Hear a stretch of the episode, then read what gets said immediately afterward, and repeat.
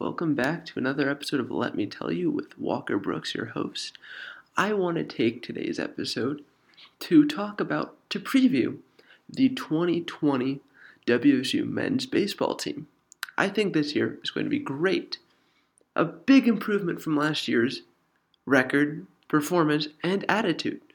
I think the key difference is the new head coach, Brian Green, from the University of New Mexico.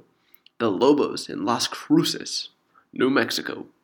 All right, so the big difference between the previous regime and this regime, so Marty Lee's regime versus Brian Green's regime, is Brian Green led the country in offense last year at New Mexico, and Marty Lee's sucked.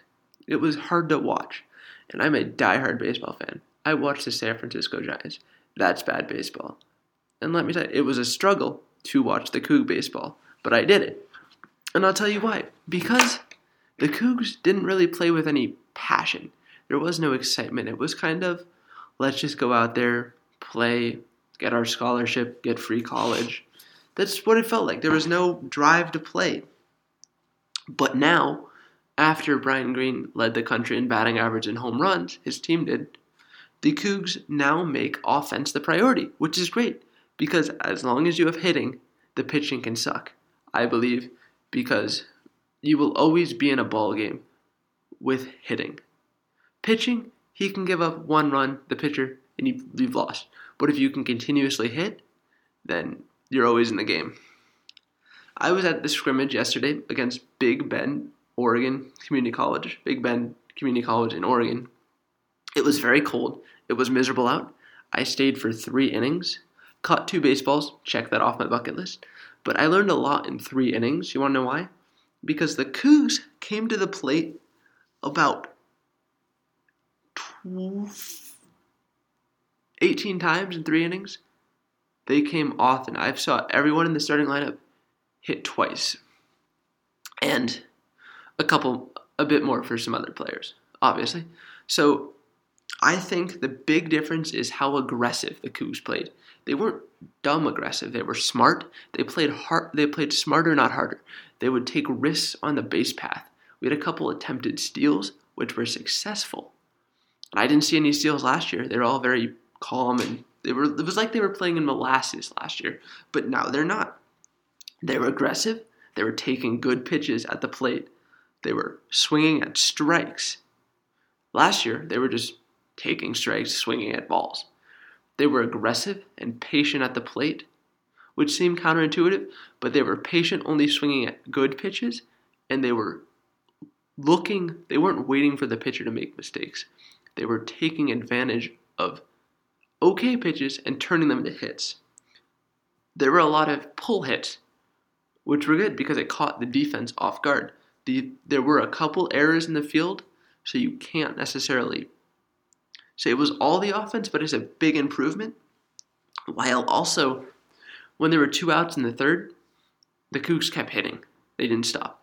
They kept piling on runs after runs. They piled on 3 runs after 2 outs, which is unusual because last year the Cougs just laid over and played dead. Now they kept going. They had spirit. They believed they could win, which I am so grateful for because at least when I watch the games or possibly call them, I'll know they want to keep trying. They don't want the game just to end. They're not going to lay down and take it. I'm just so grateful that won't happen. Plus, the pitcher, Brandon White, who was their big recruit last year, he improved from last year. I know, given it's 1 scrimmage, but he kept the ball moving. He got strikeouts, and he had grounders. I didn't see him give up a hit, and his defense made some good plays around him because he kept the game moving. They weren't tired. They weren't slow. They weren't just going, oh boy, when is he going to pitch? They were actively engaged. The defense was actively engaged. I mean, Nathan Schwartz, a new addition, I didn't see him play at all last year at second base, made a great snag for the last batter of the 1st inning, and that fired up the team. They kept it moving. So I'm going to give you 4 players on 4 batters, 4 position players to watch, and 4 pitchers to watch. So for the pitchers, I say the first pitcher that you need to watch is Brandon White. He is 6'8". He was a freshman last year, and he struggled. But he pitched very effectively in the scrimmage. I like it. He kept it moving. I already kind of gave my breakdown. I broke it down earlier. I think the second pitcher to watch is A.J. Block, who's a senior. He went winless in his junior season, was drafted by the Tigers in the 17th round, turned it down because he didn't want to end his college career like that. So, he's determined to win. He's hungry. He's ready. So he will be good. He was a good pitcher. It was just a bad year for everyone. No one wanted to play for Marty. I feel bad. I've heard great things about him, but no one wanted to play for him, so he got canned. Tanner West, I don't know much about him. He's a junior from Lamar Community College. He was in the scrimmage. He kept the ball moving. He got outs. He didn't give up hits. I think he'll be good. And then Zane Mills was actually a very good pitcher, I thought, for the Cougs last year as a freshman. He's a sophomore. I think he'll take steps because he spent another year in the program. He's gotten bigger. He'll be better. Then on the offensive side, you have Kyle Manzardo, who hit a home run last year and batted leadoff for the Cougs and had the only respectable average last year, so I think he will step up and improve. Interesting fact, the infielder from last year, Garrett Goldsmith, also played at New Mexico, so he is familiar with Brian Green's coaching strategy, and I've heard great things from him. Not personally, but he has said that he was a fan of the hire. Then Nathan Schwartz, who... his bat wasn't super impressive, but his defense was phenomenal, and I think you can't just have offensive players, you also have to have some steady defense, so he played second base very well for the Cougs. Then we have Gianni Tomas, Gianni Tomasi. He played some solid defense in the infield, while also he had a smoker way over the left fielder's head. He just hit it deep, and I think he's going to be an impact bat to watch. So I think the Cougs will take major steps up. I don't think they're not winning the Pac-12 because the Pac-12 is the best baseball conference. There's Oregon State, UCLA, Arizona State, USC. They have some great teams.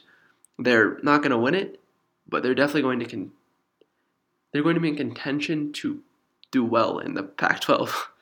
So they'll do well. There aren't many notable alumni in baseball. The only baseball player to make their debut from the Cougs in the past couple of years is Ian Hamilton for the White Sox, who was drafted in the third round in 2016, who debuted in 18, injured himself, and spent the year on the IR, or the DL, IL, injured list, the injured list.